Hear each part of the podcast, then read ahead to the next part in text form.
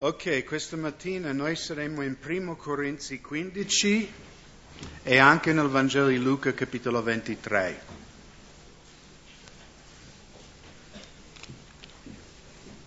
Quindi stiamo studiando già domenica il, il primo libro ai Corinzi, quindi anticiperemo diciamo, lo studio di capitolo 15, ma prima vogliamo leggere chiaramente nel Vangelo di Luca, in capitolo 23, la storia della morte del nostro Signore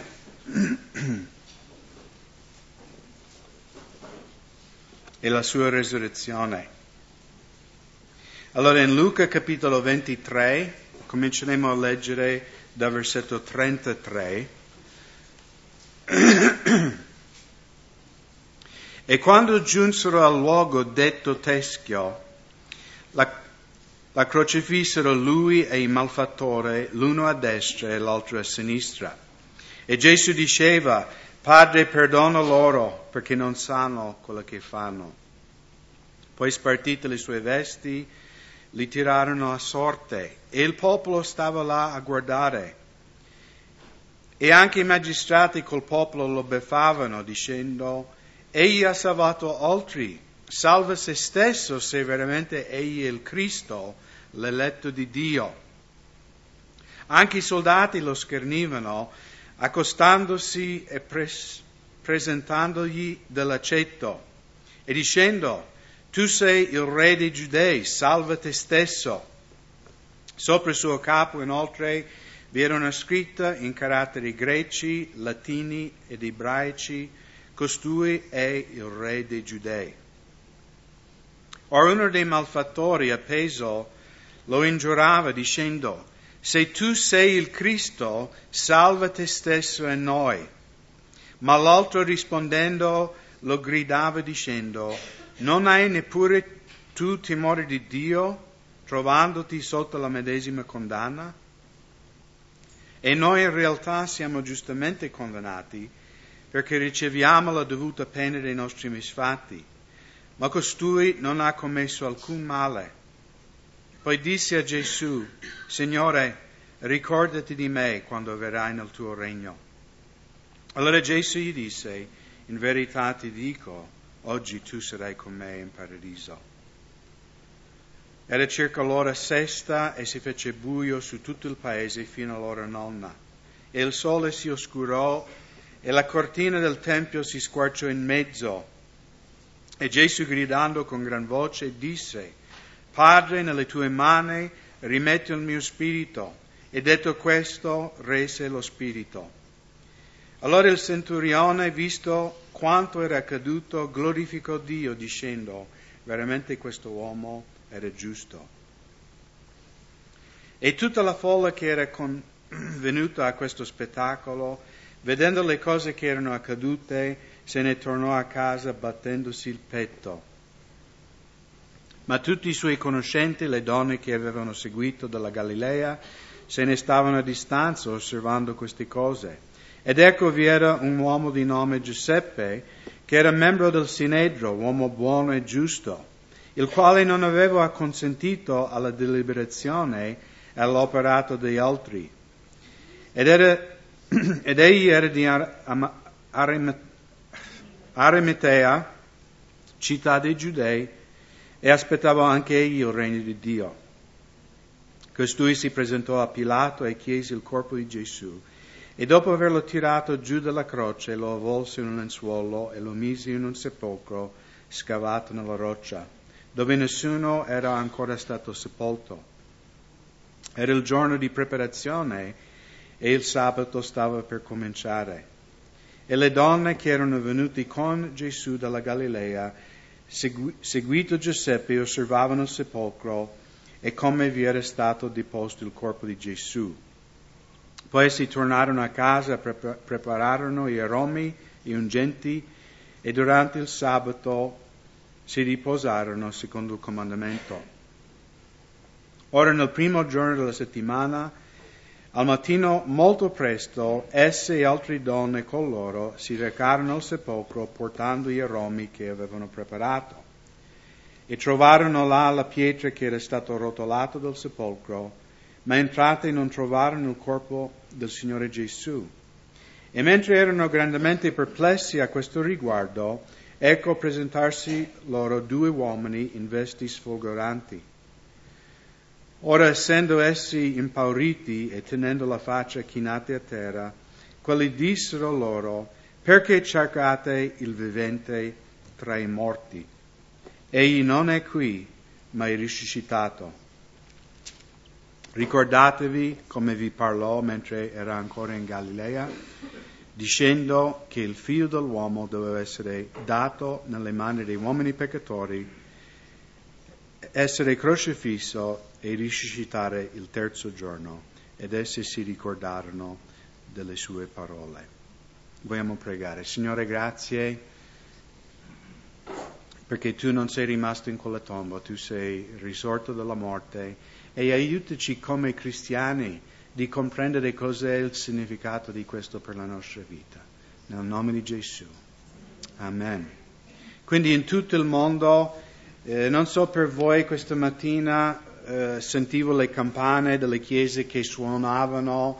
Cioè questa è una pratica che succede in tutto il mondo, no? la domenica di Pasqua, tutte le campane suonano per celebrare la risurrezione di Cristo.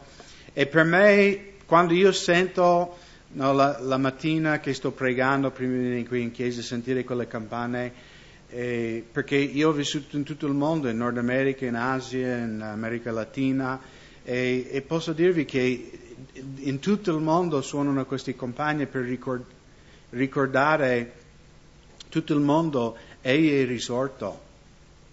Noi non seguiamo, sapete, tante religioni tu puoi andare alla tomba di tot, no? la tomba di questo o quello profeta o questo guida religioso. No? In Italia, volendo, puoi andare a, a, Roma a vedere il sepolcro di Gian Paolo, no? il Papa che diciamo, ha preceduto Benedetto XVI. Ma se tu vai a Gerusalemme a vedere la tomba di Gesù, non c'è nessuno dentro. E Gesù è l'unico, non solo in questo ma che importanza ha la resurrezione per noi? E, e secondo me dobbiamo stare attenti di non eh, che nei nostri cuori anche la resurrezione non diventi una cosa comune, una cosa scontata. Ok, oggi è Pasqua, dobbiamo tutti vestirci bene. Vedete che ho messo la cravatta oggi? Solo per voi. Perché io mi sento strangolo, strangolo. Avete capito? mi sento soffocare in questa cosa. Infatti, secondo me, chi ha inventato la cravatta era una donna che odiava i uomini. cioè, così. Ma la Pasqua è solo questo? No? Sicuramente no, perché le mamme italiane, il giorno di Pasqua, anche Silvana per noi ha preparato un arrosto, lasagna, ma è solo, e questo è il motivo? Questo è il significato della? È solo un rituale religioso? Ci vestiamo bene, ci facciamo la grande cena, poi domani c'è Pasquetta? E questo è il significato della risurrezione per noi cristiani? No. La risurrezione è il fondamento della fede cristiana perché la resurrezione è girata adesso in 1 Corinzi 15. Paolo, qui nella chiesa di Corinto c'erano alcuni che dicevano che la resurrezione non esisteva, che nessuno è risuscitato mai dalla morte. E qui in 1 Corinzi 15 Paolo deve affrontare questa eresia, questa falsa dottrina che sta girando la Chiesa. E, e lui spiega ai cristiani a Corinto, anche noi questa mattina, che se Gesù non è risuscitato dalla morte, noi siamo i più grandi cretini in tutto il mondo. Perché noi ci siamo radunati questa mattina perché stiamo seguendo una bugia, una menzogna. Se Cristo è rimasto nella tomba.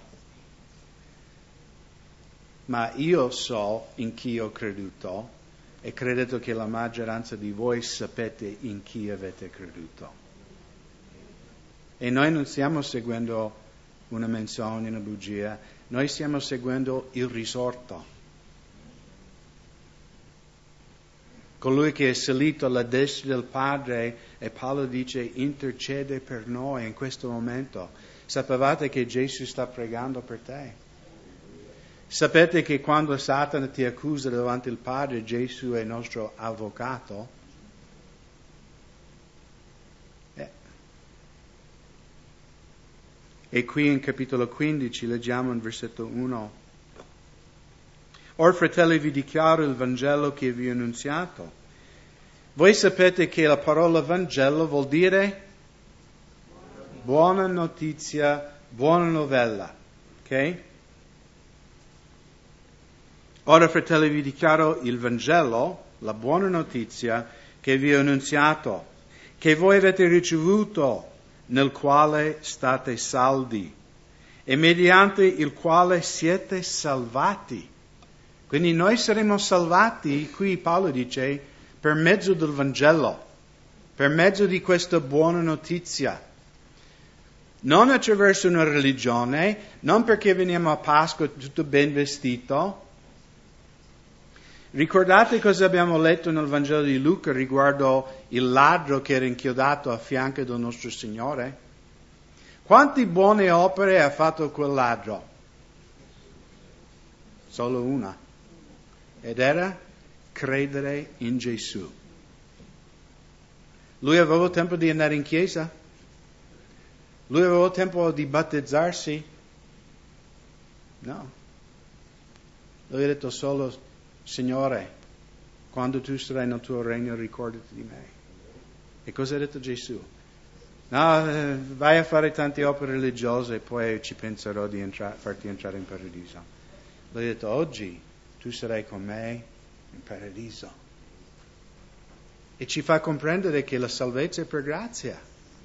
Quel ladro non ha fatto nessuna opera buona, anzi, ha vissuto tutta la sua vita nella malvagità, nella dissolutezza. Eppure il figlio di Dio ha dichiarato, oggi tu sarai con me davanti al trono di Dio. Tu sarai con me oggi e per tutta l'eternità. E questo è il Vangelo che Paolo ha predicato, in cui abbiamo creduto. Versetto 3, infatti vi ho prima di tutto trasmesso ciò che ho anche io ricevuto. E ciò che Cristo è morto per i nostri peccati, secondo le scritture, che fu sepolto e che risuscitò il terzo giorno, secondo le scritture. Questo è il Vangelo, il messaggio del Vangelo. Non è venire nella Chiesa, non è fare opere religiose, che Cristo è morto secondo la scrittura, fu sepolto e risuscitò il terzo giorno e che se noi crederemo in questo con tutto il nostro cuore, noi saremo salvati. E ricordiamo, Paolo ha detto, voi siete salvati per mezzo di questo messaggio. Se credete in questo messaggio, voi sarete salvati. E che apparve a Cefa, Cefa e Pietro, e poi ai dodici. In seguito apparve in una sola volta a più di 500 fratelli la maggior parte dei quali ancora in vita, mentre alcuni dormono già. Quindi Paolo racconta ai Corinzi, voi dite che non c'è la resurrezione, guarda che i dodici apostoli hanno visto Gesù vivo dopo la morte e anche un altro 500 persone. In Italia e anche in tutto il mondo occidentale tu puoi andare in galera per la testimonianza di una sola persona. Una, un solo testimone oculare. Non so se ricordate quando quella coppia lì vicino Bergamo hanno ucciso, hanno bruciato la casa, hanno ucciso la moglie e la figlia. Ricordate quella storia? Loro sono in galera perché il marito della moglie là è sopravvissuto. E quindi lui era testimone oculare e sono stati loro a tagliarmi e uccidere mia moglie e uccidere quell'altra signora sono stati condannati con la testimonianza di una sola persona. E qui Paolo dice la risurrezione c'erano più di 500 persone che hanno visto Gesù vivo dopo che lui è stato ucciso sulla croce e sepolto.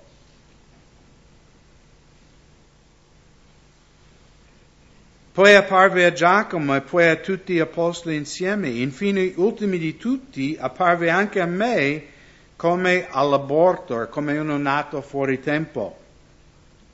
Io infatti sono il minimo dei apostoli e non sono neppure degno di essere chiamato apostolo perché ho perseguitato la Chiesa. Ma per la grazia di Dio sono quello che sono e la grazia verso di me non è stata in vana Anzi ho faticato più di tutti loro, io, non io però, ma la grazia di Dio che è con me. Or dunque, sia che io che loro, così predichiamo e così voi avete creduto. Ora se si predica che Cristo è risuscitato dai morti, come mai alcuni di voi dicono che non c'è la risurrezione dei morti? Se dunque non c'è la risurrezione dei morti, neppure Cristo è risuscitato. Ma se Cristo non è risuscitato, dunque vana la nostra predicazione e vana anche la vostra fede. Inoltre noi ci troveremo ad essere falsi testimoni di Dio, poiché abbiamo testimoniato di Dio che Egli ha risuscitato Cristo, mentre non l'avrebbe risuscitato se veramente i morti non risuscitano. Ma se infatti i morti non risuscitano, neppure Cristo è stato risuscitato. Ma se Cristo non è stato risuscitato, vana la vostra fede e voi siete ancora nei vostri peccati. E anche quelli che dormono in Cristo sono perduti. Se noi speriamo in Cristo in questa vita soltanto, noi siamo i più miserabili di tutti gli uomini. E cosa sta dicendo qui Paolo? Se Gesù non è risuscitato dalla morte, cosa significa? Che Dio non ha accettato il suo sacrificio da parte nostra. E Paolo dice, voi siete ancora nei vostri peccati. I vostri peccati non sono stati perdonati. Anche i credenti che ci hanno preceduto non sono salvati. E di nuovo lui dice, noi siamo più miserabili se Cristo non è risuscitato perché noi abbiamo seguito una menzogna. Abbiamo seguito una menzogna? No.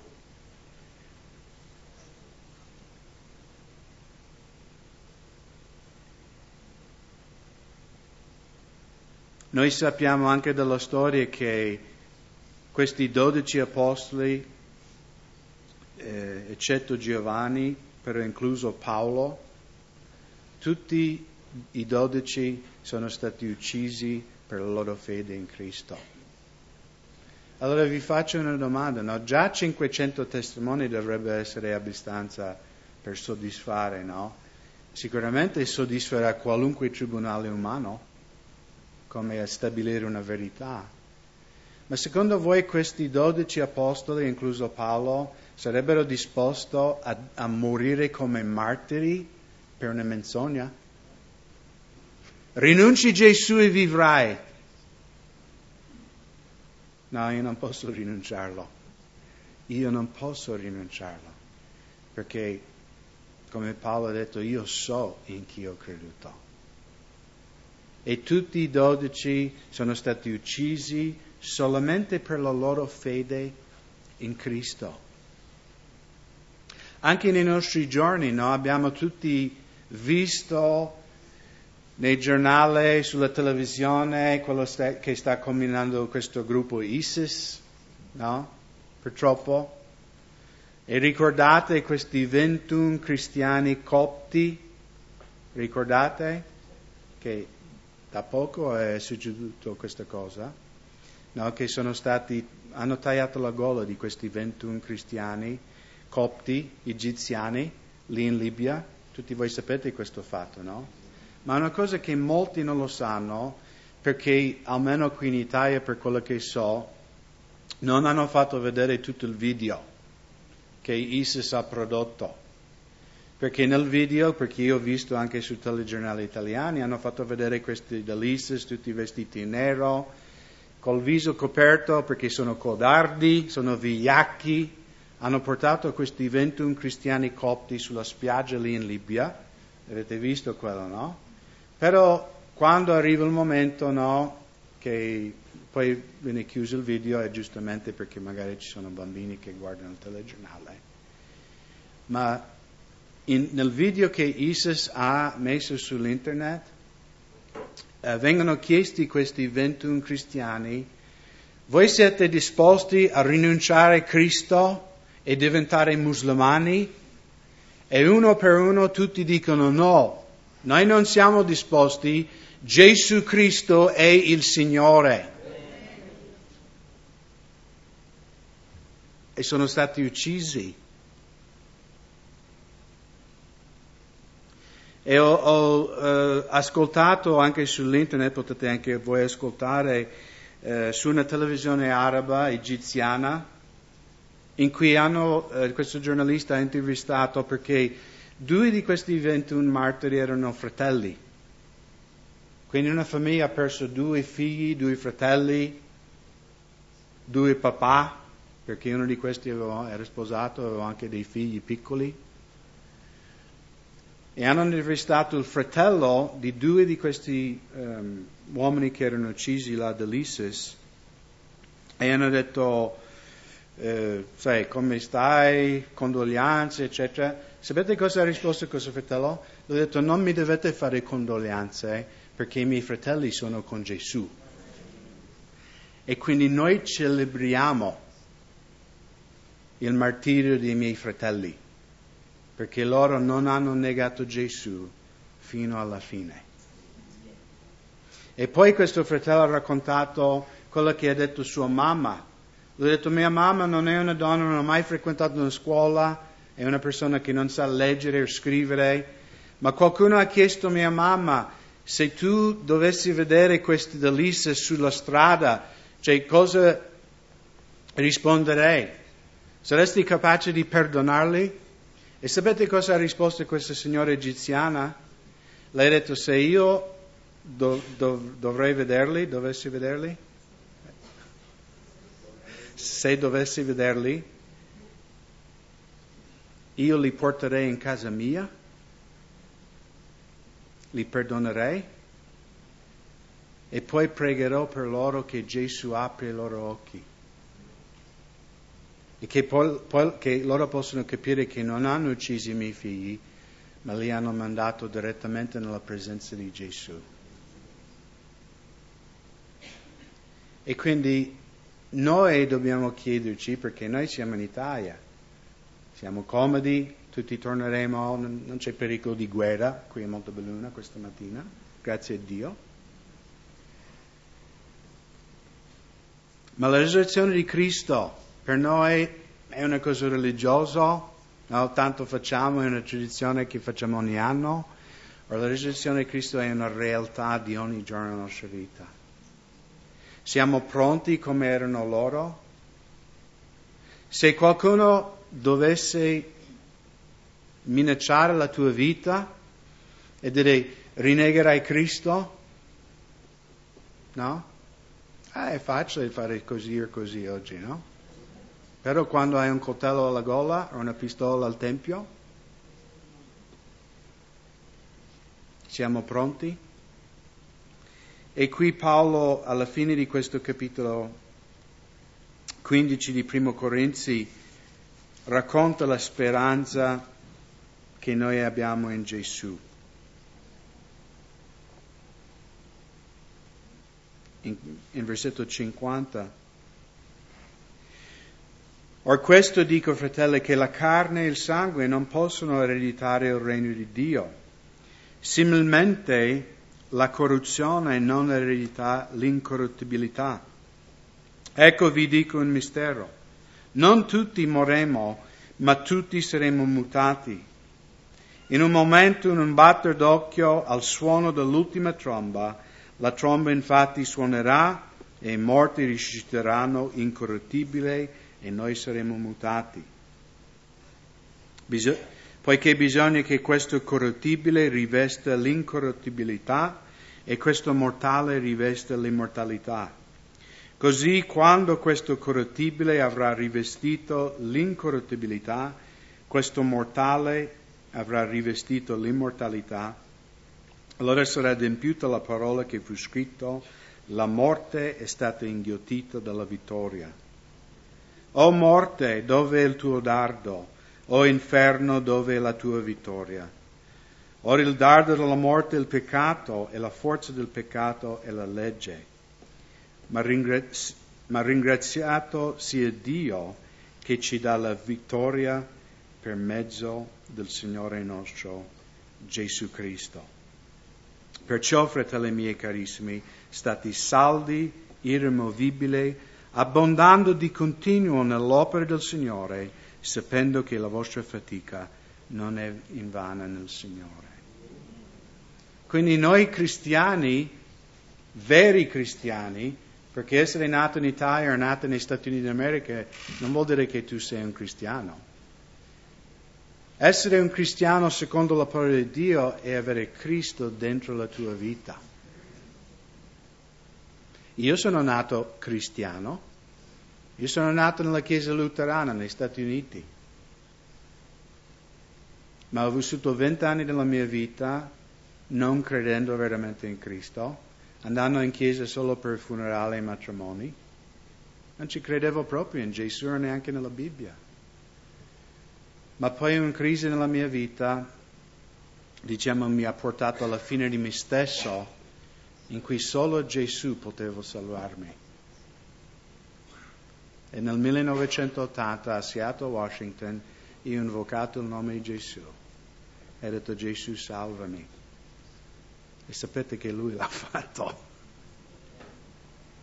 Lui l'ha fatto. Mi ha lavato mi ha, come quel ladro, io ero come quel ladro. E Gesù mi ha perdonato, mi ha lavato, ha trasformato la mia vita. E quindi per noi che siamo credenti, la morte per noi non è una cosa di cui dovremmo temere. Anzi, la fine di questa vita, questo corruttibile, no? e questo corpo, perché la vita non è facile sempre su questa terra, ci sono sofferenze, malattie, difficoltà. Amen? E quindi per noi credenti, veri credenti, la morte per noi è una liberazione. Come ha testimoniato questa mamma. Cioè, que- quelle persone se loro pensavano di uccidere mio figlio ma hanno mandato nella presenza di Dio. Ma chi non ha la speranza in Gesù, una vera speranza biblica, non ha questa certezza. E quindi chiudo con questa domanda. Se dovessi morire in questo secondo, hai la certezza che i tuoi peccati sono perdonati? Che tu andrai in paradiso? Se quello dell'ISIS dovresti mettere un, coltello al tuo collo e dice rinnegherai Gesù, loro potevano, quei 21 potevano dire, ok, lasciamo perdere questo cristiano, io sono musulmano, inshallah, ma non l'hanno fatto. Hanno detto Gesù è il Signore. Noi ci identificheremo con Lui e poi piuttosto che inchinarci a voi e vostro potere diabolico, noi stiamo con Gesù, nel bene e nel male. E quindi la domanda che dobbiamo fare questa mattina, sono pronto? Sono pronto in qualunque momento? E se non sei pronto, voglio dirvi la buona novella, che se tu crederai in Gesù con tutto il cuore, e confesserai Gesù con la tua bocca, la Bibbia dice che tu sarai salvato. Dio perdonerà tutti i tuoi peccati e ti darà una nuova vita. Vogliamo alzarci in piedi e vogliamo pregare. Signore, grazie.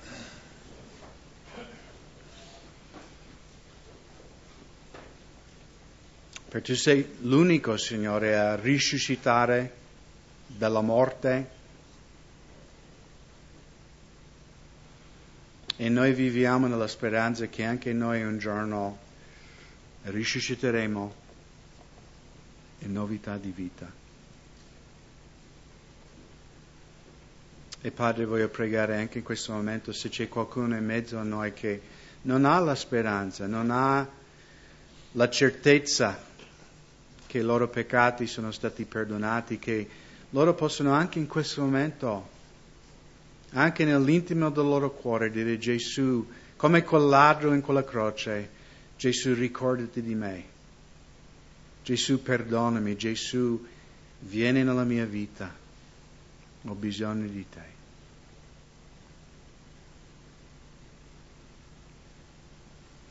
E Signore che oggi anche per loro può essere il nuovo inizio, il primo giorno di una nuova vita con te. E lo chiediamo, Padre, nel nome di tuo Figlio, Gesù Cristo, che è benedetto in eterno. Amen.